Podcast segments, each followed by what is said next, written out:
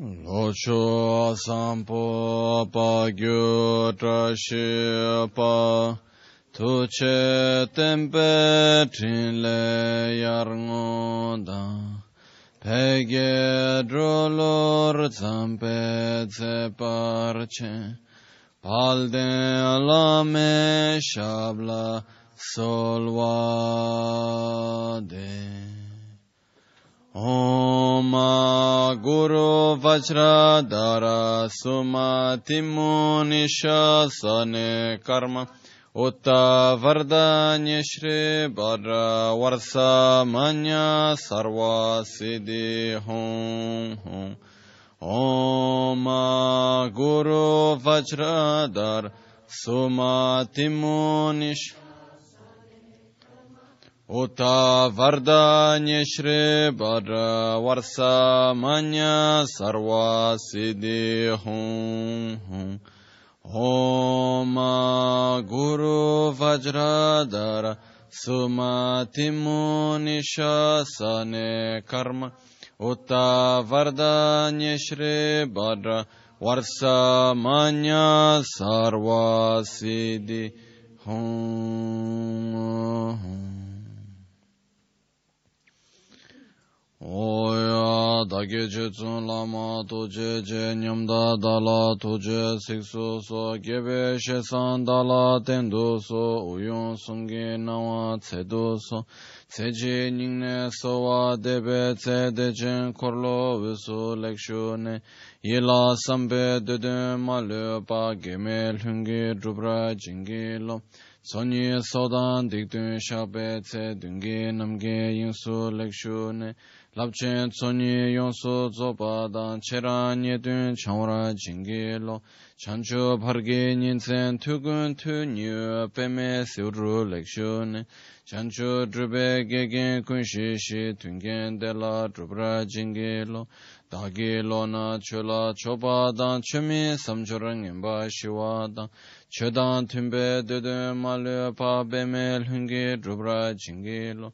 dorna tengne tsira tamche dan teche pardu nekab tamche tum rese kyamne lama kelem tuche chenge dala siksu so gongyo trewe nyamda dacha la chetsun lame tuje rabkongne kodan sungi nawa drame tu nyamsu nyongwe kesan toprasho Pakyoke koda kewa kundu yanda lama dan rame cheki pela longche ching.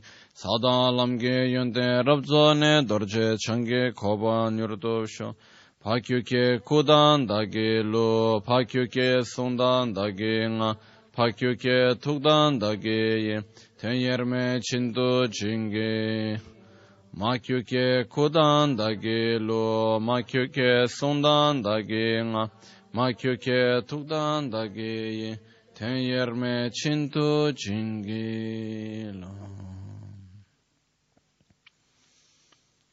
Oma muni muni mahamun shakya munye Soha.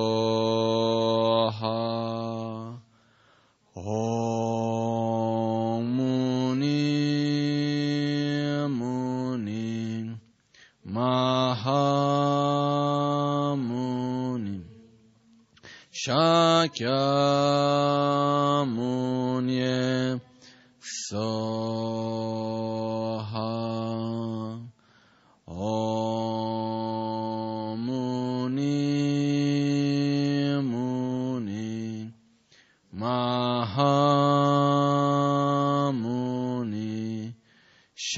Shakyamuni Soha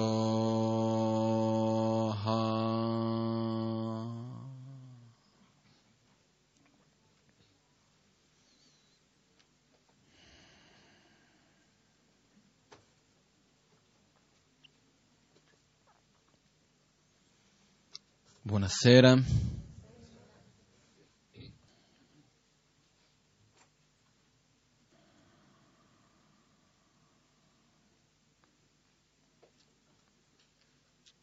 Sabshiwe sa chodra duma che duzi tabu chushi kuwa nevrcha. Profondo e pacifico, libero da elaborazioni e non composto, un nettare così ho trovato. A chiunque lo spieghi non sarà capace di comprenderlo. Perciò rimango da solo a meditare nella foresta. Queste sono state le prime parole che disse Buddha dopo aver raggiunto l'illuminazione. Profondo e pacifico, libero da elaborazioni, non composto, un etere così ho percepito, realizzato.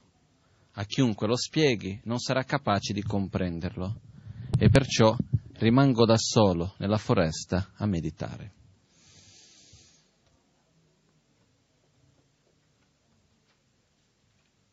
Per tanto tempo io mi sono chiesto il significato di queste parole e una volta che mi era stato spiegato ho detto bello, però poi qual è l'utilità di tutto ciò? Qua entriamo, quello che Buddha raggiunse in quel momento, quello che Buddha ci racconta in quel momento, è una sua esperienza che è basata dal fatto di realizzare in un modo diretto senza, in un modo non concettuale, diciamo. Quando si dice un'esperienza diretta, si intende dire un'esperienza non concettuale, la vis- corretta visione della realtà, ossia la realtà ultima dei fenomeni viene chiamato, che sarebbe lo sviluppo della saggezza nella sua forma ultima, assoluta, totale è qualcosa spesso difficile da capire, spesso spiegato in un modo ancora più difficile da capire, qualcosa che man mano che passano gli anni si può sempre approfondire di più, un argomento che spesso quando si sente si capisce qualcosa e poi dopo di un po' si dimentica, è come se non, non avesse capito nulla. Un argomento che ha bisogno di tempo, dobbiamo sentire più volte, dobbiamo in qualche modo familiarizzare la nostra mente con questo. Ma il punto più importante è che è la chiave per eh, risolvere tutti i nostri problemi, tutte le nostre sofferenze, tutti i nostri conflitti, le nostre difficoltà.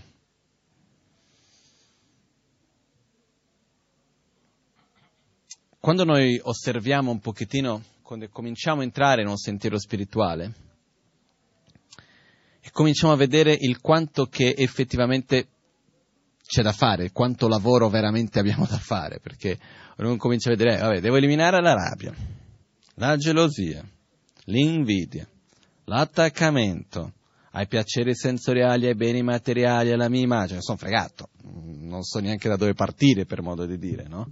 Perché uno comincia a vedere e dice, veramente qua non è che sia così facile il tutto, no?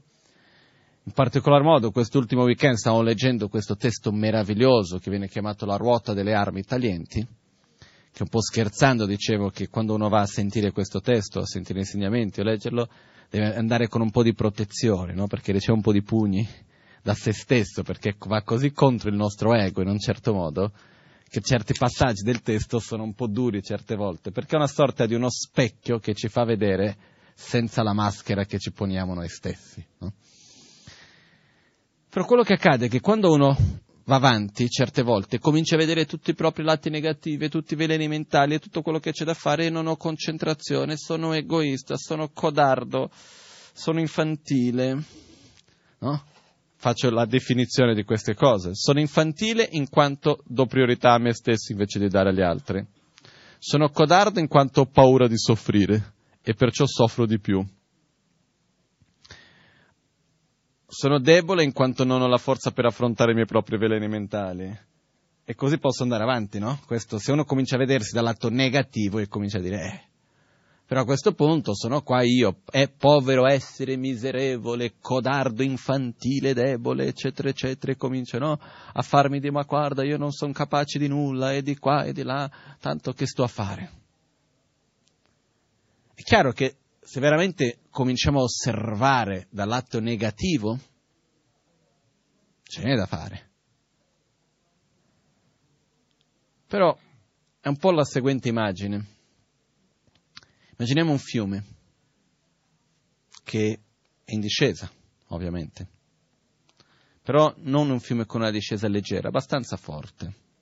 Quindi c'è una corrente forte che viene giù, con diverse pietre anche, e um, animali. Immaginiamo che noi ci troviamo in questo fiume. Okay. Cos'è più facile, andare su o andare giù? È chiaro che è più facile andare giù. Però immaginiamo che un fiume non è che sia proprio piacevole andare giù, perché in mezzo a questo fiume ci sono pietre, ci sono coccodrilli, così dice in italiano?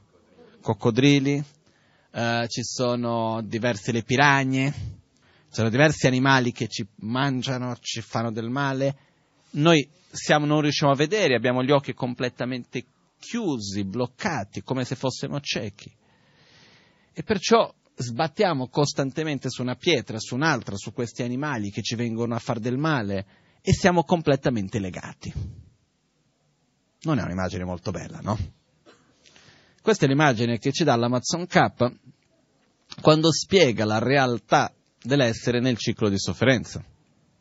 Perché dice questo fiume, vengono chiamati il fiume con le tre correnti, tre fiumi che si incontrano insieme, che in realtà noi siamo portati di vita in vita dalla ignoranza, dall'attaccamento, dalla avversione. Poi cosa succede? Allo stesso tempo abbiamo che sbattiamo costantemente nelle pietre e vuol dire che, siamo, che sono i problemi che noi incontriamo in ogni volta. Cosa succede quando si risolve un problema? Ne appare un altro, no? Questo è un po' come sono le cose. Poi ogni tanto anche prima che si risolva uno è già apparso un altro, quello anche. Ogni tanto c'è anche quello, però è il fatto che non ho finito di sbattere su una pietra, arriva un'altra più o meno, no? In questo modo. Poi la rappresentazione degli animali che ci pungono, eccetera, rappresenta le malattie, la vecchiaia, eh, le, la, le, diverse malattie di corpo, di mente e tutti i vari tipi di sofferenza che noi in qualche modo affrontiamo durante la nostra vita. Il fatto di essere legati rappresenta il fatto di essere legato dal proprio karma. Che cosa vuol dire essere legati dal proprio karma? Vuol dire che io non posso fare nulla indipendentemente da ciò che ho fatto finora. Ossia, io posso prendere delle decisioni, posso mm, fare qualcosa oggi che non sia vincolato a ciò che ho fatto finora? Effettivamente no in realtà. Perché cosa succede? Faccio un esempio. Se io voglio comprare qualcosa, posso comprare quel che voglio a principio, basta che, si possa, che sia in vendita. Io volendo posso comprare, no? Basta che abbia i soldi per comprarlo. Perciò io con i soldi che ho posso comprare quel che voglio. Però non basta che, si possa, che sia in vendita perché io possa comprare, devo aver accumulato soldi. Quindi ho un vincolo con quello che ho fatto finora, con quello che è stata la mia realtà finora. Perciò io sono libero di, la, di prendere la scelta che voglio, però non sono libero dal mio passato. Sono vincolato alle esperienze che ho avuto, all'educazione che ho ricevuto, alle azioni e scelte che ho fatto nel passato. Sono vincolato in questo momento. Poi è chiaro che io cambiando attitudine nel presente, io sto cambiando e modificando il mio futuro. Questo è ovvio. Non è che io sono vincolato dal punto di vista che non posso fare nulla, che assolutamente sono succubi di quello che è stato fatto finora e perciò non ho scelta. No, ho scelta nel momento presente di cosa voglio fare con le cause che ho creato finora. È un, come, un po' come per dire, con i soldi che tu hai oggi puoi fare quel che vuoi. Lo vuoi reinvestire, lo vuoi spendere tutto comprando caramelle. Fai quel che vuoi, però quello che accade è che sei vincolato a vuoi comprare caramelle? Dipende di quello che quanto soldi hai accumulato fin d'oggi per quante caramelle puoi comprare. Vuoi investirli? Dipende di quello che hai fatto fin d'oggi. Perciò quello che fai oggi hai una libertà totale. Però questa libertà non è svincolata di ciò che si è fatto fin d'oggi. È chiaro? Quindi questa immagine di essere legati dal karma rappresenta questo. Il fatto di essere ciechi rappresenta il non vedere la realtà e la nostra propria ignoranza. Ok? Quindi che cosa accade in tutto ciò? Quest'immagine di essere in questo fiume e uno dicesse, vabbè, sono in questo fiume, prima o poi il fiume arriva al mare, no? Immaginiamo un fiume che non finisce mai più, che è costante. Ok? È faticoso, no? Riuscire in un certo modo ad aprire gli occhi, piano piano, una volta dopo l'altra, slegarsi e cominciare comunque a camminare e nuotare controcorrente. È faticoso? Ma rimanere nel fiume, legato a sbattere da una pietra all'altra parte, è faticoso tanto quanto se non peggio. No? Non è che sia, ok, non faccio fatica e sono lì bello rilassato a far nulla. Non è proprio così. Quindi che cosa accade? Oggi in realtà non volevo parlare proprio di questo, però è una sorta di introduzione a quello che dove voglio arrivare. Quando noi vediamo questa realtà da questo punto di vista, è pesante. Se noi cominciamo a osservare la realtà del samsara, come viene chiamato, il ciclo di sofferenza, unicamente da questo punto di vista, uno può arrivare a un punto di dire, ma sai che c'è? Non so neanche cosa fare, non so neanche da dove cominciare. Ok? Qual è la bellezza che io vedo? Che uno è molto importante poter vedere questo lato, diciamo, difficile, pesante, perché vedendo il peso che si può vedere la leggerezza, che si può vedere la soluzione, che si può vedere, e conoscendo l'oscurità che si vede la luce, che si riconosce la luce anche. Okay? Quindi quello che accade è, se uno pensa a tutto il percorso graduale di dover eliminare ognuno dei nostri atteggiamenti negativi, eccetera, eccetera, affrontando unicamente quelli, già non è tanto facile. È chiaro che diventa ancora più difficile quando io penso di dover affrontare i miei veleni mentali, come rabbia, eccetera, senza neanche saper come farlo. Diventa più difficile ancora. Però quello che accade è che esiste una chiave. Una chiave che apre tutte le porte è una soluzione che elimina tutti i problemi, una medicina che guarisce tutti i mali. E questa viene chiamata saggezza. Ok? È quella che Buddha disse di aver raggiunto, di aver realizzato. Profonda e pacifica, libera, dalla, libera da elaborazione non composta, un nettare così ho trovato. A chiunque lo spieghi non sarà capace di capirlo, perciò rimango da solo nella foresta a meditare. Quando Buddha disse a chiunque lo spiego non sarà capace di capirlo, non è che dobbiamo interpretarlo dal punto di vista di dire ok, quindi è inutile che cerco di capire, se già all'epoca nessuno poteva capire, figuriamoci oggi. Invece no, quello che si diceva è che la realizzazione di questa saggezza non è un qualcosa che avviene in un modo concettuale, non è che uno realizza la saggezza in modo concettuale, Perciò, e le parole sono concettuali, perciò non importa quante volte, in quale modo io spieghi la saggezza, non è possibile che uno riesca a realizzare la saggezza unicamente tramite un aspetto concettuale. Poi c'era anche l'altro fatto che Buddha non ha mai insegnato nulla senza che gli fosse stato richiesto. Già da questo nasce la mancanza del proselitismo nel buddismo dopo di sette settimane meditando da solo, è venuta la richiesta di insegnare, a quel punto Buddha andò a quello che viene chiamato una sorta di un appuntamento karmico che aveva con i suoi primi discepoli, a Varanasi, Sarnat, dove ha dato i primi insegnamenti. Comunque, quello che volevo portarvi oggi è cercare di avvicinare un po' a questa chiave. Okay? È una chiave che per realizzarla ci vuole un po' di tempo, per eh, comprenderla anche, però è qualcosa che si deve cominciare da qualche parte. Tanti di voi avete già sentito parlare, però volevo un attimo, no? In inglese si dice give a glimpse, cercare di dare un, come si può dire, un glimpse, voleva dire un'occhiatina, no?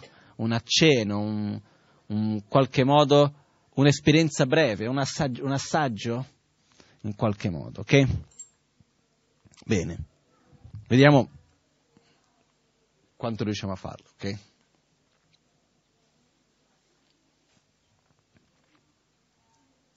La realtà viene divisa in due tipi. Abbiamo quella che viene chiamata la realtà ultima e quella che viene chiamata la realtà relativa, o verità ultima e verità relativa o se no viene anche chiamata come verità assoluta e verità convenzionale. Okay? In realtà ultimo e assoluto, convenzionale e relativo stanno per tradurre la stessa parola in tibetano che è Töndam Dempa e Kunzop Dempa. Il mondo nel quale noi viviamo esiste. Prima, questa è una prima cosa da dire. La realtà esterna nella quale noi viviamo esiste, ok? Perché ci sono filosofie che dicono no, è tutto un sogno, non c'è nulla, è tutto... Vabbè, se non ci fosse nulla, non c'è chi parla, non c'è chi sente, non ci sono problemi né soluzioni. A quel punto, però, non è così. Primo punto importante alla partenza, perché se non stabiliamo prima questo punto, dopo c'è il pericolo di cadere in quello che viene chiamato il nichilismo, nel quale si dice no, ma tanto non c'è nulla. Comodo in un certo punto di vista, però molto pericoloso. Quindi, innanzitutto la realtà esterna esiste. Il fuoco brucia, l'acqua bagna, gli alberi crescono verso l'alto. Ci, sono, ci sono delle cose che fanno parte di una realtà che è tutto quello che noi possiamo vedere, toccare, sentire, ok? E che in un certo modo è quel che è, nel senso è una caratteristica quasi che intrinseca del fuoco bruciare, no? Io posso dire che il fuoco non brucia? Esiste un fuoco che non brucia? No. Un'acqua che non sia bagnata? No. Un colore blu che non sia blu? Sono delle cose che è nella loro natura essere in quel modo. Quindi questo è un primo passo che dobbiamo fare. Di solito quando noi studiamo in modo lungo nei monasteri, prima si, fa, si studia questa prima parte, più che studiare si va verso questo atteggiamento di comprendere la, il quanto che la realtà esterna sia reale, studiando tutta la definizione, più che altro eh, la classificazione di tutti i fenomeni. Quindi si comincia a dire tutti i fenomeni sono divisi in due tipi, fenomeni permanenti e fenomeni impermanenti. Allo stesso tempo abbiamo, ok, fenomeni, definizione di uno, definizione dell'altro. Fenomeni permanenti sono tutti quelli che esistono, però non sono in costante trasformazione. In quanto esistono rimangono uguali e sono fenomeni che non sono mentali, che non sono materiali, sono fenomeni che non sono percepibili tramite i nostri cinque sensi. Poi abbiamo i fenomeni impermanenti. Sono tutti fenomeni che esistono in quanto esistono, sono costantemente in trasformazione. Ci sono sia fenomeni mentali che fenomeni fisici, tutta la realtà fisica che noi possiamo percepire. Poi abbiamo allo stesso tempo, poi all'interno dei fenomeni impermanenti, sono divisi in tre tipi che ci sono mente, forma e ciò che non è né mente né forma, l'insieme dei due. Per esempio, un essere, l'essere vivo è mente o è forma? Non è né uno né l'altro, è un insieme dei due. Però io non posso dire che sia forma e non posso dire che sia mente, quindi, uno, quindi questi, tutti i fenomeni impermanenti vengono divisi in queste tre categorie. Poi andiamo a vedere forma. Quali sono le forme? Forma è divisa in cinque gli oggetti dei cinque sensi, forma interna e forma esterna. Abbiamo la forma esterna, sono i c- oggetti dei cinque sensi, la forma interna sono i cinque sensi, e così si va avanti, ok? Poi arriva mente, quanti sono i diver- diversi tipi di mente, eccetera, eccetera, e qua si studia questo. Eh? Per ognuno di questi c'è la definizione, esempi, eccetera, eccetera. Questo è il primo anno di filosofia, si studiano queste cose. Comunque il fatto è arrivare a capire che esiste una realtà materiale nella quale noi viviamo però questo è qualcosa che nel nostro stile di vita, nella nostra cultura, educazione, ci viene già trasmesso abbastanza fortemente, che esiste una realtà esterna, solida, rigida, eccetera, eccetera. Ok? Quindi, primo punto, la realtà esterna esiste.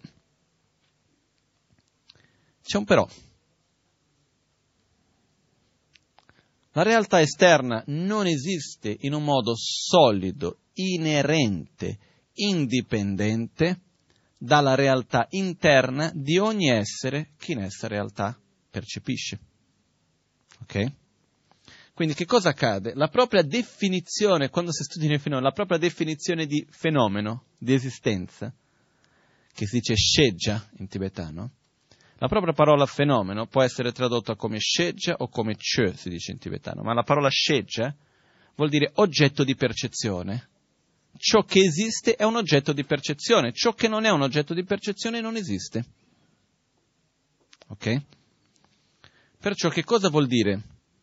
Vuol dire che qualunque cosa per esistere deve essere percepito.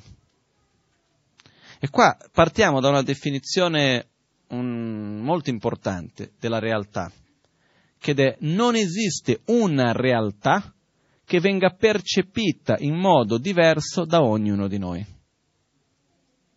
Ok? Perché questo è un concetto che di solito si arriva. Ok, la realtà esterna viene percepita da ognuno di noi in un modo diverso che si crea la propria realtà. Questa è una cosa che spesso viene interpretata in questo modo. Invece no. Non è che esiste una realtà, che è qua solida davanti a me, che a questo punto ognuno di noi la vive in un modo diverso. No. Quello che esiste sono infinite realtà individuali, che è l'insieme rea- di l'esterno e l'interno. Non è che c'è una realtà che poi viene interpretata, perché se io mi parto dal principio che esiste una realtà che viene interpretata, io, sottopo- io ho questa presuppongo che alla base ci sia una realtà vera, solida, unica, indipendente dall'osservatore, che a sua volta può essere interpretata in diverse maniere. Ok? Ci siamo? Quindi che cosa accade? La realtà, la esistenza è l'insieme di infinite realtà individuali. Ognuno di noi ha la nostra propria realtà. I fenomeni esistono in una dipendenza in una esistenza dipendente, o se no si può dire in una origine dipendente, o se no in interdipendenza. In che modo avviene questo? Se io dico qui e lì, l'esempio classico è questa montagna e quella montagna, ok? Salgo sulla prima montagna e questa montagna. Guardo l'altra, cosa diventa l'altra montagna? Quella montagna scendo, salgo su quella montagna. Cosa diventa quella montagna? Questa montagna. E l'altra? Quella montagna. Questa montagna e quella montagna esistono in dipendenza uno dell'altro. Questa e quella non esiste indipendentemente una dell'altra. Grande e piccolo. Il grande esiste in relazione al piccolo, il piccolo esiste in relazione al grande. E così possiamo andare avanti. Okay? Nello stesso modo, ciò che accade è che osservatore e oggetto di percezione esistono uno in dipendenza dell'altro. Realtà esterna e realtà interna esistono uno in dipendenza dell'altro.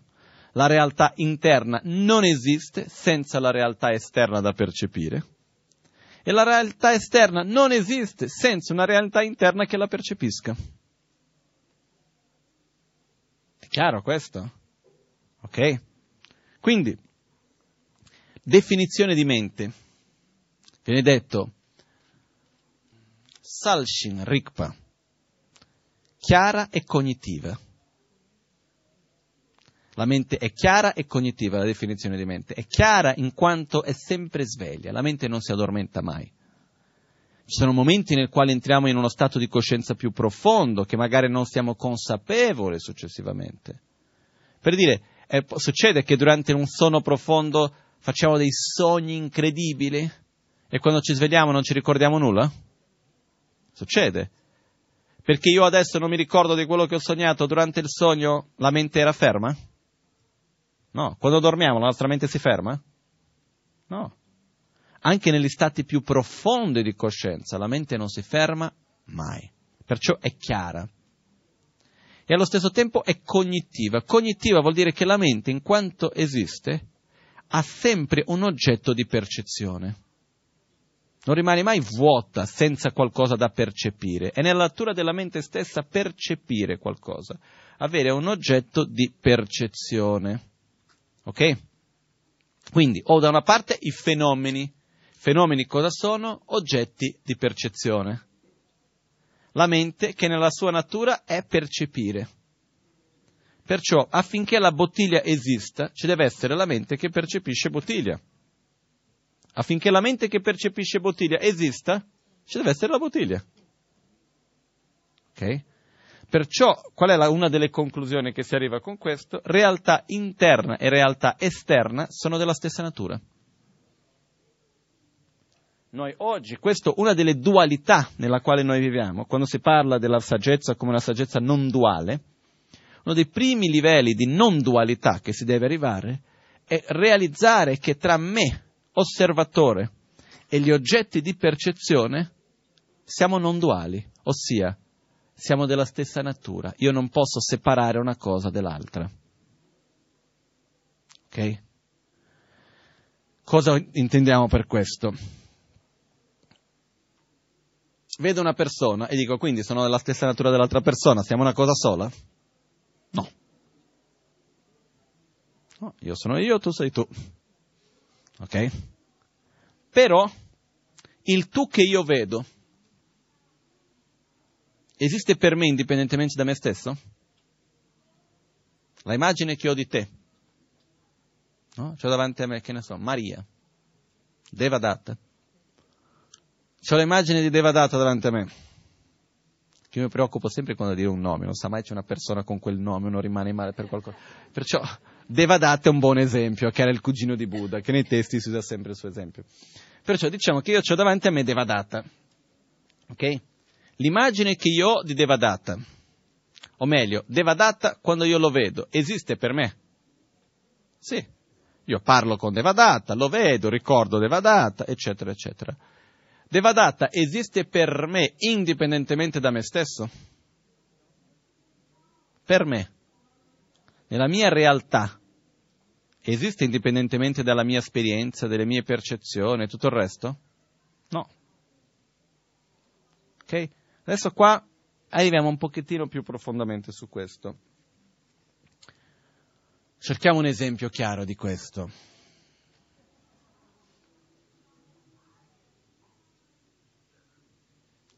Possiamo parlare, il suono, le parole, magari è uno dei migliori esempi. No? Mi, viene, mi, viene, in mente un esempio che è un po', fa, fa, fa parte della storia del buddismo in Occidente, in particolar modo la storia del buddismo della nostra tradizione, lignaggio è un, è una, dice, un aneddoto.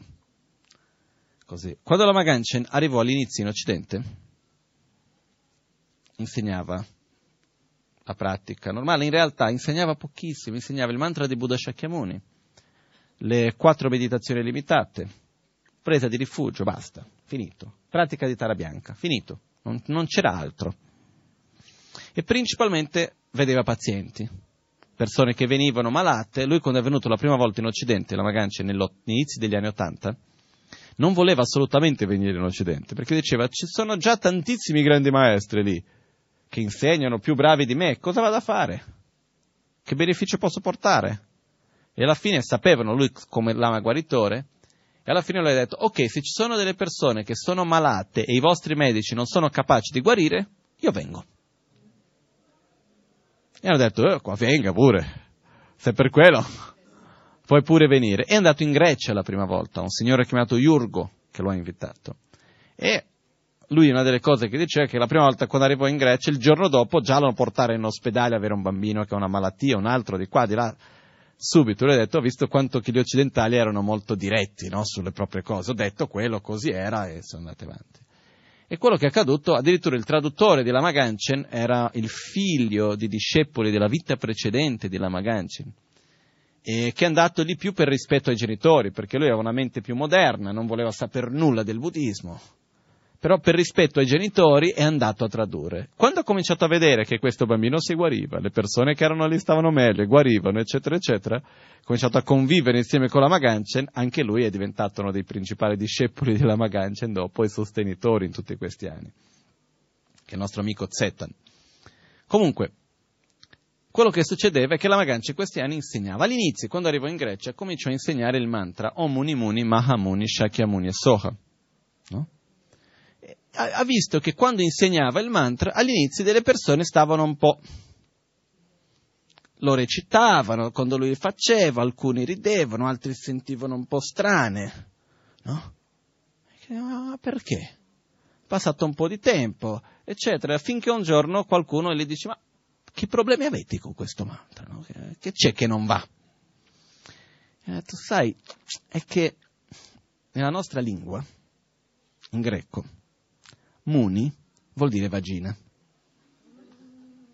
Quindi era Om Muni Muni, Mahamuni, Grande Muni, Shakyamuni, Supremo Muni, Soha che così sia, no?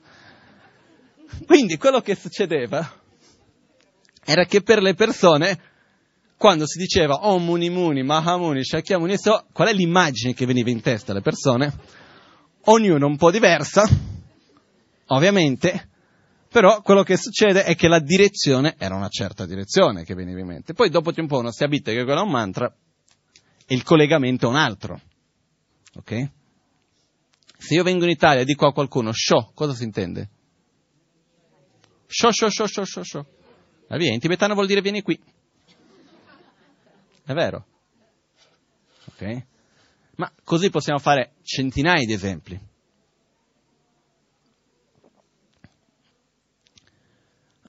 Cosa succede? Quando noi sentiamo un suono, quando io vi dico una parola, prendiamo un esempio, se io vi dico amore, no? Ti amo. Che cosa sentiamo? Un concetto o un suono? Cosa crediamo di sentire? Un concetto. Però effettivamente che cosa arriva al nostro udito? Un suono. Cosa facciamo a questo suono? Andiamo ad attribuire un valore. Ah, mi ama, mi a, ti amo. Cosa vuol dire questo? Che mi vuol bene. Cosa vuol dire questo? Che mi desidera. Cosa vuol dire questo? E posso fare mille storie di qual è il mio concetto di amore. Poi insieme con questo vado a vedere il modo come me l'ha detto, qual era la fisionomia, l'espressione della persona, il momento, il mo- sono mille cose insieme al quale vado ad attribuire un valore a ciò che mi è stato detto. Ok? Però la realtà qual è? Che se c'è una cosa che è nella sua propria natura, come si può dire, un fallimento in qualche modo, è la comunicazione verbale. Perché io dico ho un concetto, un sentimento, cerco di trasformarlo in suono, tu lo ascolti, cerchi di ritrasformarlo in concetto o sentimento, e tra uno e l'altro combacia al 100%? Secondo me mai. Perché anche se ci capiamo, il concetto che noi diamo, il valore che noi attribuiamo alla stessa parola, allo stesso sentimento è diverso. Abbiamo esperienze diverse. Però adesso non, non vuole entrare su questo discorso, cioè quando no, questo per me è chiaro cosa dice, ma nessuno mi capisce. Sì, nessuno ti capisce non ti capirà mai. Perché nessuno mai darà lo stesso valore a ciò che tu dici che tu dai. Mai. Poi c'è chi è più bravo a comunicare, c'è chi è meno bravo a comunicare, però in qualche modo quello che succede è che quando io dico qualcosa a qualcuno, non accadrà mai che l'altra persona dall'altra parte vada a capire esattamente quello che io intendevo dire. Ok? Perciò non c'è, non c'è da frustrarci quando un altro non ci capisce. È una cosa che avviene. Cosa succede con questo? Dov'è il punto che io voglio arrivare? Quando io sento qualcuno che parla, io come lo vivo? Come un suono o come un sentimento, un concetto? Come un concetto. Tu mi hai detto questo. Ma io intendevo dire quell'altro, ma non venire a raccontarmi storie, perché tu mi hai detto questo. Ok? Quindi cosa succede? Quando noi sentiamo, noi crediamo di ascoltare concetti, però non è vero, quello che noi ascoltiamo non è altro che suoni. Ok? Al quali noi stessi andiamo ad attribuire valori. Quando io vedo qualcosa, no? Mi ricordo sempre quando c'era questa scuola che mi hanno chiesto chi è questa donna col casco blu? Qua dietro di me. No, c'erano dei bambini della scuola, sono venuti, mi ha guardato, ha detto ci sono domande dopo che ho parlato, sì, chi è quella donna col casco blu?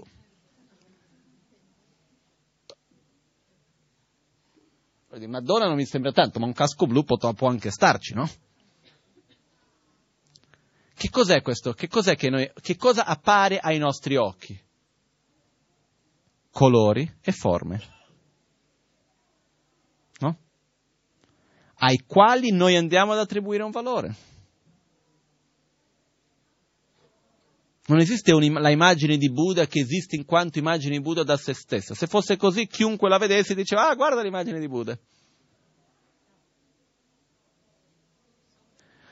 Non c'è altro che colori e forme ai quali noi stessi andiamo ad attribuire un valore.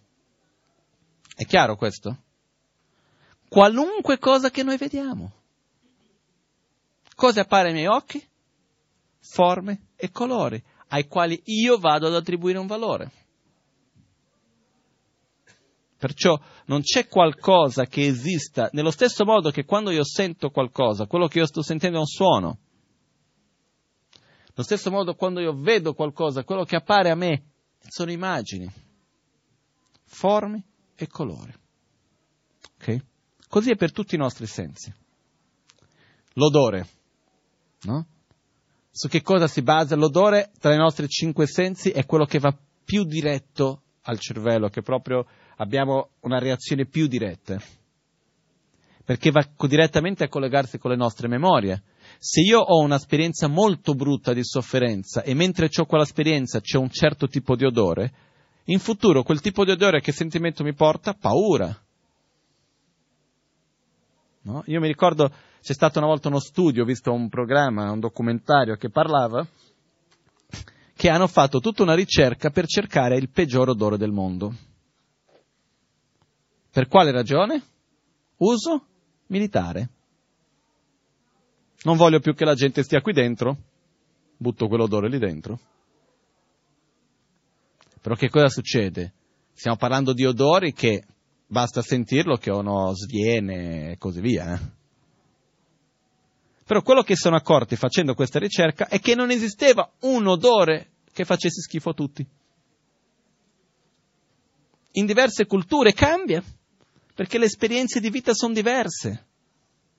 In certi luoghi ci sono certi odori, in altri luoghi ci sono altri odori, e quindi una cosa non è così ovvia. Quindi alla fine hanno cercato di prendere tutti i peggiori odori di tutte le culture, metterli insieme e fare una schifezza totale che è una cosa terrificante, solo il pensiero di voler creare una roba del genere, però quello che voglio dire è, anche qui l'odore stesso, sulla base di che cosa è buono o cattivo, delle nostre proprie esperienze e non dell'odore in se stesso che buono sia cattivo.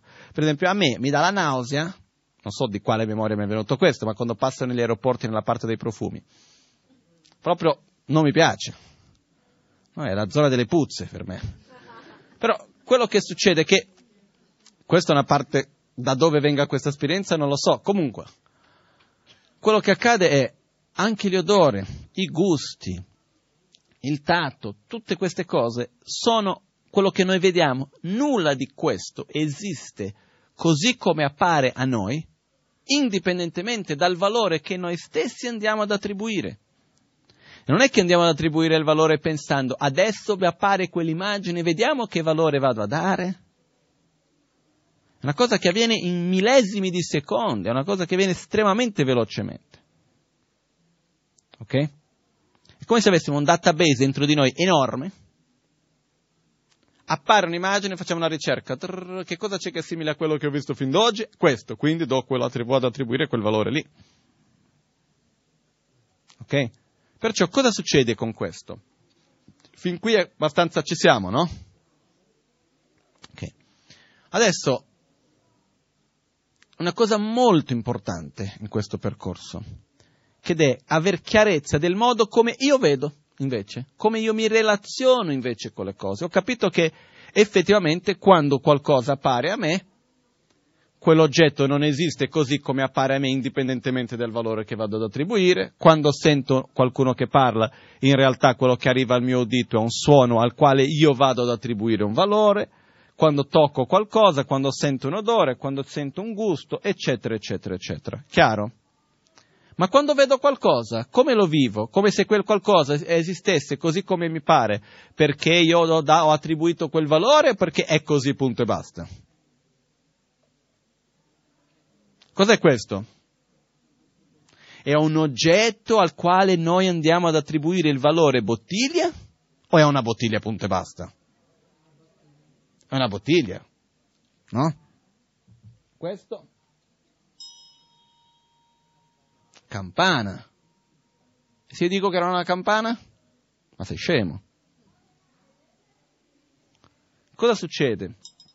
Succede che allo stesso tempo che se noi andiamo a seguire un percorso filosofico, riusciamo a comprendere, riusciamo a capire che quando io vedo questo oggetto davanti a me, in realtà quello che appare ai miei occhi sono forme e colori al quale io vado ad attribuire un valore particolare, quando io vedo l'oggetto e lo tocco e tutto il resto che ho davanti a me, per me questo oggetto, in questo caso, è una campana indipendentemente da qualunque altra cosa. Ok? Io non sto parlando se adesso andiamo a filosofare, ovviamente avremo una risposta diversa, ma nel momento dell'esperienza diretta, in che modo che io vivo quell'oggetto come se esistesse indipendentemente da tutto il resto, indipendentemente da me, indipendentemente dal valore che io vado ad attribuire, indipendentemente dalle proprie parti, indipendentemente da causa e condizione, è così perché così è, punto. Quando abbiamo davanti a noi un oggetto di rabbia, è un oggetto di rabbia perché io ho attribuito quel valore? O è un oggetto di rabbia, punto e basta? L'oggetto di rabbia, punto e basta.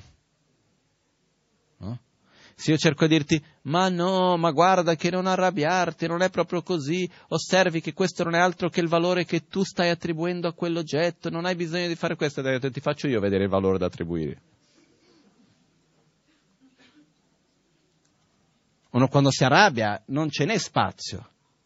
Quello è l'oggetto di rabbia, punto e basta. Col desiderio è la stessa cosa. Se io ho tanto desiderio per qualcosa e qualcuno viene e dice ma no, non vedere in questi occhi, quell'oggetto non è necessariamente un oggetto di desiderio, puoi avere un'altra visione. Dico sì, vabbè, dai, racconta un altro. Perciò cosa succede? Succede che da un lato possiamo vedere e capire che i fenomeni che ci stanno intorno esistono, però esistono in dipendenza con la realtà interna, ossia in interdipendenza. Ma allo stesso tempo noi li vediamo come se esistessero indipendentemente dall'osservatore, come se esistessero da soli. Ok? Cosa succede a questa nostra aggrapparsi a questa realtà inerente, come viene detto nei termini giusti? Noi re- abbiamo una reazione, la reazione di attrazione, la reazione di avversione che si manifesta in rabbia, gelosia, arroganza, avarizia, paura, eccetera, eccetera. Ok?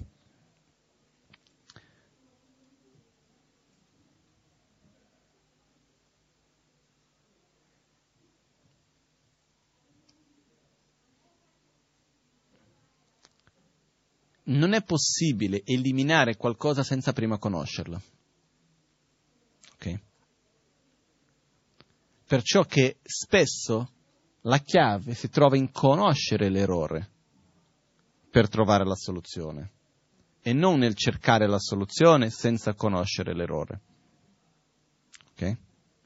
Perciò ogni qualvolta che abbiamo una difficoltà, abbiamo un problema, conoscere a fondo il problema è già il 50% almeno della soluzione trovata. No? Dov'è la difficoltà? Quando vediamo che c'è un problema e non sappiamo bene qual è, non sappiamo bene com'è, non sappiamo bene il perché, il come. Quindi la prima cosa è questa. Perciò, per eliminare la ignoranza, cosa devo fare per primo? Conoscerla. Devo guardare la ignoranza in faccia. Devo dire, eccoti qua, ti ho beccato. Come vado a eliminarti? Non lo so ancora. Però almeno ti ho beccato. Ok? Questo è il primo passo che uno fa in tutto ciò. Come avviene questo? Chi è questa ignoranza?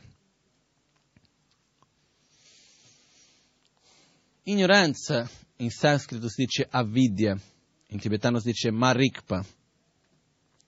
Avidya letteralmente vuol dire non vedere. A vuol dire non, vid vuol dire vedere. No? La parola vid in sanscrito, che è vedere, è la radice della parola vedere stessa. Perciò ignoranza non vedere. È chiaro che se io vivo nel buio, sono cieco, e sono sempre stato cieco da quando ho memoria. Come faccio a sapere che sono cieco? Difficile, no? Quindi il sapere che io non vedo è già un grande passo. Il sapere che è possibile vedere è già un grande passo. Che cos'è che non vediamo quando si parla della nostra ignoranza? Quando si parla della no- nostra ignoranza, quello che noi non vediamo in realtà è l'interdipendenza che esiste tra tutti i fenomeni. Noi siamo capaci di relazionarci con un qualcosa vedendo unicamente quel momento, quell'oggetto, vedo la bottiglia, è la bottiglia e punto e basta. Non ho la consapevolezza che quella bottiglia ha avuto cause e condizioni da lontano che l'hanno portata ad esistere qui com'è. Non ho la consapevolezza che ha diverse parti che messe insieme fanno diventare la bottiglia. Non ho la consapevolezza che perché sia una bottiglia io devo aver attribuito il valore bottiglia. La vedo come una cosa lì solida, separata e punto e basta, da sola. Ok? È un po' come alcuni scienziati parlano della legge del caos, no? Che non esiste legge più bella e perfetta che la legge del caos. È chiamata legge del caos perché uno non riesce a capire come mai funziona, però è il fatto che nulla esista dal nulla e nulla finisca in nulla, tutto è in è connesso uno con l'altro. In questa realtà estremamente complessa, uno dei fattori centrali è l'osservatore, che siamo noi stessi. Ok? Dov'è la chiave in tutto ciò? È che quando io non vedo questo, e parlo, ripeto, vedere si comincia a vedere intellettualmente, ma il vero vedere è un'esperienza diretta. Quando io non vedo, io mi relaziono ai fenomeni come se esistessero separatamente dal tutto. Perciò io ho bisogno di questo, se quella realtà è così, io devo fare qualcosa per cambiarla e quindi per cambiarla vado a cercare qualcos'altro di esterno per cambiare quella situazione così. Ok? Mentre cosa succede? Nel momento nel quale io ho la consapevolezza, ho l'esperienza e la consapevolezza che la realtà intorno a me esiste, però non esiste indipendentemente dal valore che io stesso vado ad attribuire, divento libero. Perché? Perché a quel punto io posso scegliere quale valore attribuire. Con questo non vuol dire che posso attribuire qualunque valore, eh? Di sicuro qualcuno starà pensando, ma che guarda, io ho tutti quei problemi, sarebbe bello dire, ah, quella cosa non c'è più. Finita. Sì, c'è il conto in banca in rosso, attribuisco un valore di tanti soldi e così diventa. No. Se fosse sarebbe un caos totale. Non sarebbe mica bello, eh? Perché se ognuno bastasse attribuire un valore con la propria testa e ciò diventava il mondo, Immaginiamo il caos che non sarebbe il mondo, a questo punto sì la legge del caos. Quello che accade che cos'è? Io posso prendere, no, questo oggetto qua, campana, posso attribuire il valore a questo oggetto di un peso per la carta? Posso. Posso attribuire il valore di tazza per bere? Posso. Posso attribuire il valore di un'arma per picchiare? Posso. Adesso passiamo tutta la serata qua a trovare valore ad attribuire alla campana, ok? Ma cosa succede? Posso attribuire un valore a questo oggetto che è un gelato? Mm, non ci sta. Perché? Ma se io credo profondamente che è un gelato, o che ne so, una tartaruga, e credo profondamente che questo oggetto sia una tartaruga, un gelato, qualcosa che, qualcun, tante altre cose possibili. Nella mia realtà personale è o non è una tartaruga? Ma io ci credo veramente, eh? Vedo, lo, lo, lo vedo lì. Faccio un esempio magari più chiaro. C'è una corda bianca e nera messa come, come si dice, arrotolata è un po' tardi verso la sera, passo, vedo la corda, penso che sia un serpente e prendo paura. È possibile o no? Nella mia realtà personale è o non è un serpente? No. Perché se nella, mia, se nella mia realtà personale fosse un serpente, mi poteva pungere, mi poteva, poteva come si dice, mordermi. Ok? Se, mia, se io posso credere profondamente che questa sia una tartaruga. No, nella mia realtà personale non è una tartaruga, perché per il quanto che io creda, non potrà mai esercitare le funzioni della tartaruga. Posso credere che è un panino, lo vado a cercare di mangiare, non è un panino, non può essere un panino. Perché? Perché non ha la capacità di eseguire le funzioni, le caratteristiche del concetto panino che io vado ad attribuire. Quindi che cosa succede? È vero che la realtà esterna esiste in dipendenza della realtà interna. Però questo non vuol dire che io posso creare qualunque realtà che voglio. Non è che dico il conto in rosso lo facciamo nero. Ci sono spostiamo la virgola. Non funziona così. Quello che succede è che io posso attribuire diversi valori su quello. Posso attribuire un valore che è, ah, devo lavorare di più. Posso attribuire un valore che è, ok, questa è una realtà materiale, ma questo non deve avere a che fare con la mia realtà spirituale. Posso dare tanti valori che io posso attribuire a quello stesso fenomeno. Basta che il valore che io vado ad attribuire, il fenomeno sia capace di sostenerlo. Chiaro? Però qual è la difficoltà che noi abbiamo in tutto ciò? Che se io dico a voi, vedete questo come una tazza, come lo vediamo? Lo vediamo come una tazza? Io lo vedo come una campana al contrario che lo posso usare come tazza. Diciamo che settimana prossima venite qui, all'entrata diamo a ognuno una tazza, ok? Si versa l'acqua, lo laviamo prima, ok? Per bere l'acqua. È anche comodo da tenere in mano. Che cos'è? Come, come lo vediamo noi? Se io vengo, dice, che lama strano. Ma guarda cosa ha fatto con la campana, è pure un oggetto sacro. No? Ma come può fare una cosa del genere? O se no qualcuno semplicemente dice, boh, che roba strana. Ma perché usa la campana come bicchiere? Ok? È la prima domanda almeno che ci viene in mente, no?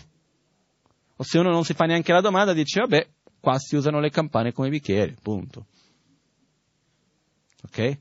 Ma io quando vedo l'oggetto, come lo vedo? Come un bicchiere o come la campana che funge da bicchiere? La campana che funge da bicchiere. Anche se io vengo e dico no, non è una campana che funge da bicchiere, è un bicchiere. Dopo dice, non, non, non vogliamo offendere l'ama, dai. Bicchiere. Però in fondo come lo vediamo? La campana che funge da bicchiere, ok? Esiste una differenza enorme, ma enorme, tra la campana che funge da bicchiere e il bicchiere. È chiara la differenza? Però, che cos'è che separa? Che cos'è che fa che l'oggetto sia una campana che funge da bicchiere e che l'oggetto sia un bicchiere? Qual è l'unica differenza? Il modo come noi ci relazioniamo con l'oggetto, il valore che noi andiamo ad attribuire all'oggetto. Qual è l'unica differenza che esiste fra un oggetto di rabbia e un oggetto di compassione? Il valore che vado ad attribuire. Ok? Quello che accade è che la stessa identica situazione, la stessa identica persona, la stessa identico oggetto può essere visto e vissuto innanzitutto in migliaia di maniere, maniere diverse. Cosa succede se mentre c'è davanti a me l'oggetto di rabbia? Ok? C'è lì quella persona che ha fatto quella cosa, che ha detto quell'altra, ma come ti permetti? E in un certo momento io capisco che in realtà quella persona ha fatto quella cosa. Sì, l'ho vista. L'ha detto? Anche. Ma questo vuol dire che per forza deve essere un oggetto di rabbia? No. Se io capisco che quello è un valore che io ho attribuito alla persona, che è qualcosa che mi deve far male, che è qualcosa che, con la quale io devo soffrire e perciò io mi devo arrabbiare. È un valore che io ho dato all'altro, non è un valore che l'altro ha inerentemente in se stesso, non è un valore intrinseco dell'altro, è un potere che io sto concedendo all'altro di essere un oggetto di rabbia verso di me. Quando uno veramente capisce quello in quel momento, cosa succede con l'oggetto di rabbia? crolla. Nello stesso modo che c'è una differenza enorme fra la campana che funge da bicchiere e il bicchiere, c'è una differenza enorme fra l'oggetto di rabbia che viene vissuto come un'opportunità per praticare la pazienza e l'oggetto di pazienza. Ok? C'è una differenza enorme fra l'opportunità per eliminare l'avarizia è un oggetto di generosità.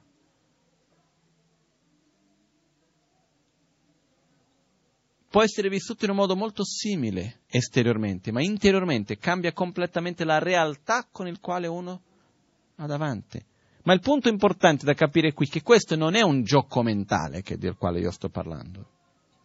Non è ah, facciamo un gioco intellettuale, cominciamo a vedere le cose in un modo diverso, così ci sentiamo meglio. No. È noi ogni momento stiamo costantemente creando la nostra propria realtà. Il mondo che io vedo a ogni istante è un riflesso di ciò che avviene dentro di me. Ok? se io cambio il modo come io mi pongo, io cambio il mondo, lo trasformo. So che magari per qualcuno sta dicendo, ma che sta a dire? Questo è qualcosa che io stesso l'ho letto tante volte, magari dopo la quindicesima volta ho capito qualcosa. Però quello che accade è che la realtà relativa o convenzionale è una realtà che dipende, in tibetano si dice kunzopdempa, è una realtà falsa. Viene anche chiamata una realtà illusoria. Perché illusoria? Perché non esiste così come ci pare da se stessa. Ditemi una cosa, cercate di trovare una cosa, solo una mi basta, che esista così come ci appare indipendentemente dall'osservatore. un fenomeno. Che tutti lo vedano nello stesso modo. Perché se esiste indipendentemente dall'osservatore vuol dire che tutti lo devono vedere nello stesso modo. Eh? Non c'è. Non si trova. Però qual è il pericolo? Qual pericolo per modo di dire? Ma che cosa accade alla fine? Noi creiamo dei sorta di dogma, sorta di credenze, formamenti, se andiamo lì a dire ok, questo è così, quello è così, e se qualcosa è fuori da questo, non può essere vero. No? Faccio un esempio che sono rimasto abbastanza colpito, che un scienziato che prima uh, si è laureato ad Oxford e a Harvard, ha fatto tantissimi articoli per uh, Science and Nature, la più importante rivista di scienza mondiale, internazionale, eccetera, eccetera, finché un giorno ha fatto un articolo parlando sulla telepatia. L'hanno cacciato via da tutti i posti dove era. Ha detto, qui non entri più. Perché? Perché è un tabù all'interno di un mondo scientifico di un certo genere. Però cosa succede? Io vado a parlare di un argomento, parlando di cose che la gente vede, che la gente sente, facendo degli esperimenti. Esperimenti semplicissimi. Questo scienziato mi ha fatto un po' tenerezza perché lui diceva i miei esperimenti sono un po' difficili perché quando li parlo alle persone normali tutti dicono ma questo lo so già. Perché devi fare uno esperimento per dirmi questo? E quando parla ai scienziati dico ma tu sei pazzo. Lui ha fatto due esperimenti principalmente, uno che parla i cani sanno quando i padroni tornano a casa e ha fatto tutti degli esperimenti molto particolari che sono bellissimi. Solo così, uno, uno di questi esperimenti faceva vedere il cane, una telecamera sul cane e una sul padrone, ok? Con lo stesso timing. Cosa accade? Il padrone esce di casa, il cane va lì, lo saluta, torna insieme con i genitori del padrone, rimane lì indietro, un po' sdraiato in un angolino.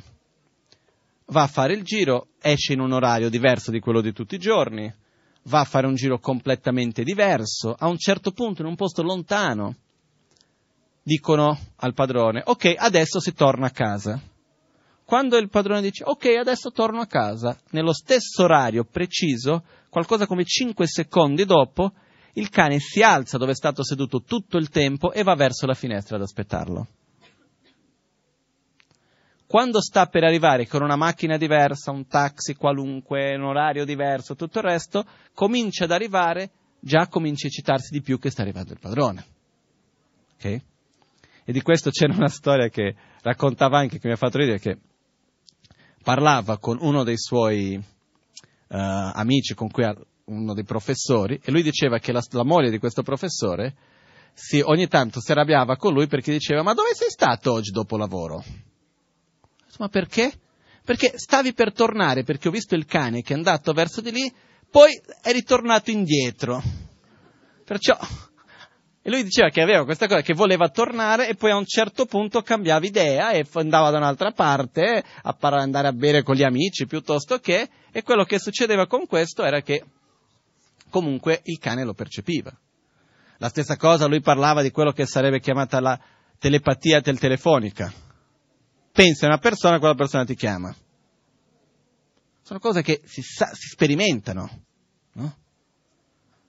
Oggi stesso mi è successo una persona, parlo di quella persona di cui non parlo mai, un tecnico della caldaia, per dire, non è che sto parlando di qualcuno con cui però c'è un certo feeling, ci siamo andati d'accordo bene, c'è un qualcosa di bello anche, non è che sia una persona che non c'è stato nessun tipo di connessione. In un mese, due volte, le due uniche volte che ho parlato di lui non sono passati cinque minuti, mi ha chiamato. Quello che, queste sono cose che noi sappiamo. Però cosa succede? Mondo scientifico, no, no, questo non può essere, perché la mente è solo dentro il cervello e non può comunicarsi. Okay? Adesso non voglio entrare in questo argomento, per carità, non è quello il punto. Il punto che voglio arrivare qual è? Cresciamo con certi concetti, con certi modi di vedere, e facciamo fatica a riuscire a vedere il mondo andando oltre questo. E uno dei concetti più forti all'interno del quale noi nasciamo e viviamo, cresciamo più che nasciamo, è il concetto che la realtà esterna esiste completamente indipendentemente da noi stessi, dall'osservatore, e tu non la puoi cambiare con, da solo. Per cambiarla devi interagire materialmente con le cose. Quello che Buddha ci ha detto è esattamente il contrario, dice la realtà esterna esiste, però non esiste indipendentemente da una realtà interna che noi possiamo cambiare. Questa è la chiave, questa è la nostra vera libertà. È la libertà di poter scegliere come vivere, perché quando io vivo in un modo diverso, ciò diventa. Quando io prendo questo oggetto e dico questo è un bicchiere, un bicchiere diventa. So, è, chiaro questo per noi? Non è facile da, da, accettare, no? Non è che uno dice, ah sì, va bene, da domani comincia a vedere. Però è qualcosa che dobbiamo osservare, riflettere. E questa è la chiave. Perché ogni fenomeno con il quale noi ci relazioniamo appare a noi in un modo, noi andiamo ad attribuire un valore che viene chiamato un'immagine mentale, la parola, il nome giusto filosoficamente è il concetto generalizzato che andiamo ad attribuire a ogni oggetto. Però cosa facciamo allo stesso tempo? Noi crediamo che l'oggetto sia il concetto. O meglio, pensiamo che il concetto sia l'oggetto. Quando vedo una persona, chi penso di vedere? L'immagine che ho della persona o la persona? La persona. Ma con chi è che noi ci relazioniamo in realtà? Con l'immagine che abbiamo dell'altro, non con l'altro. Quanti aspetti dell'altro io non conosco? Ma così è con tutti i fenomeni. Però noi crediamo che l'immagine sia l'altro, che sia una cosa unica. Questa è un'altra forma di dualità che si deve andare oltre. Okay? Abbiamo oggetto di percezione al quale viene attribuito un valore. Dobbiamo comprendere che c'è questo passaggio in mezzo. E questa è la nostra vera libertà. Perché quando io capisco questo, io posso creare la realtà nella quale io vivo completamente diversa. Posso scegliere un modo positivo, sano, gioioso di come relazionarmi con le cose. E questo non vuol dire che io non devo relazionarmi materialmente, che non devo cercare di risolvere i problemi, che non devo cercare. Non è quello ma il modo come io mi pongo davanti alle cose e facendo un minimo esercizio in questa direzione ci porta in una situazione di dover affrontare i problemi, le situazioni, eccetera, senza perdere il nostro equilibrio e la nostra gioia. Questa è la cosa importante. No? È come qualche giorno fa vedevo una persona, come stai? Io sto benissimo. Poi sono pieno di problemi, però io sto bene. I problemi è una cosa che si risolvono, che sono lì, si impara, si cresce, e eh, vabbè, lì, oh. Questa realtà si è trovata davanti a me, cause e condizioni, si deve risolvere, punto e basta, ma non è per quello che deve essere visto come una cosa che mi fa soffrire, che mi fa star male, eccetera, eccetera, eccetera. Ok? Quindi queste ci sono diverse cose. Adesso questo è quello che viene chiamata la realtà relativa, è il fatto che i fenomeni vengono percepiti ma dipendono dall'imputazione del nome, dal valore che noi andiamo ad attribuire ad essi. La realtà assoluta è il fatto che non esiste una realtà assoluta, in poche parole. Okay? Qual è la realtà assoluta, la realtà ultima? Che tutti i fenomeni mancano di un'esistenza propria, indipendente dall'osservatore. Che questo è uguale per tutti. Okay? Adesso un altro giorno magari entriamo più nei dettagli su questo. Feno- esiste qualunque fenomeno che esista indipendentemente dall'osservatore? No. Quindi tutti i fenomeni sono vuoti di un'esistenza indipendente dall'osservatore, che viene chiamata esistenza inerente. Perciò tutti i fenomeni sono vuoti di esistenza inerente. In altre parole, la realtà ultima è la mancanza di un'esistenza ultima in ogni fenomeno. È chiaro questo? Sembra un gioco di parole, ma non lo è. Ok? Adesso, questo, quello che mi ricordo, che mi viene in mente, che è importante, è ricordiamoci che l'universo e perciò il mondo che noi viviamo, e quando parliamo dell'universo non è che dobbiamo fare come facciamo con gli esseri senzienti che diciamo possono tutti gli esseri senzienti avere la felicità e le sue cause meno quelli che mi danno fastidio. Ok? Quello che succede è che io devo invece veramente riuscire a cominciare da ciò che mi sta vicino, non da ciò che mi sta lontano. Perciò quando parliamo di la realtà, i fenomeni sono interdipendenti, dov'è che devo osservare l'interdipendenza? in ciò che mi sta vicino, non in ciò che mi sta lontano. È facile pensare nell'interdipendenza, che ne so, della stella, piuttosto che della persona che è dall'altra parte o qualcosa con cui non ho nessun contatto. Devo osservare l'interdipendenza dell'oggetto verso cui ho avversione, dell'oggetto verso cui ho attrazione e così via. Ok? Però ricordarci che il mondo è fatto di un'interdipendenza estremamente complessa, all'interno della quale noi siamo uno degli agenti più importanti. Perciò noi abbiamo un potenziale per direzionare e cambiare le cose. Però non è che facciamo tutto con la mente e basta, esiste una realtà esterna anche con la quale devo relazionarmi e posso relazionarmi in mille modi diversi. Ok?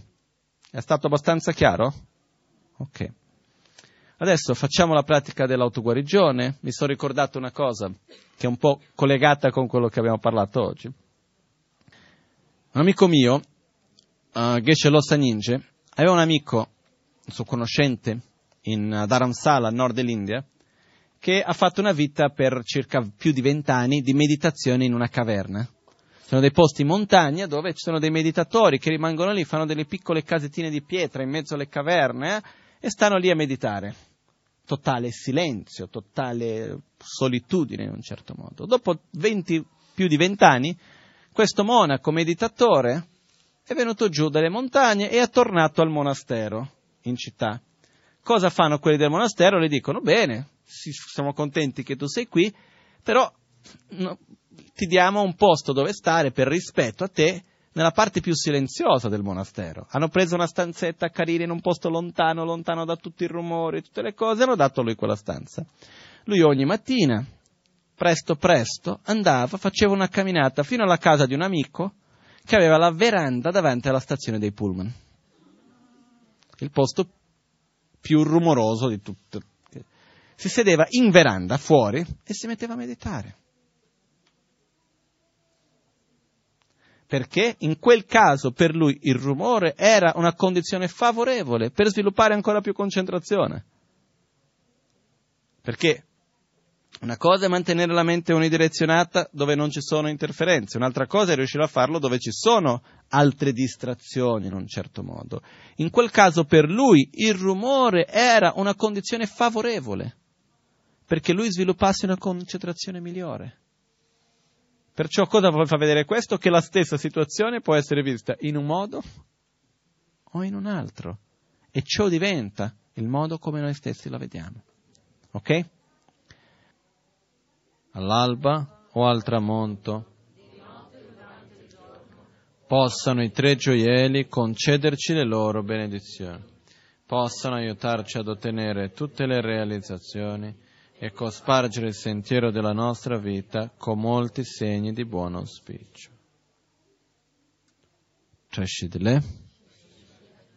Grazie a tutti.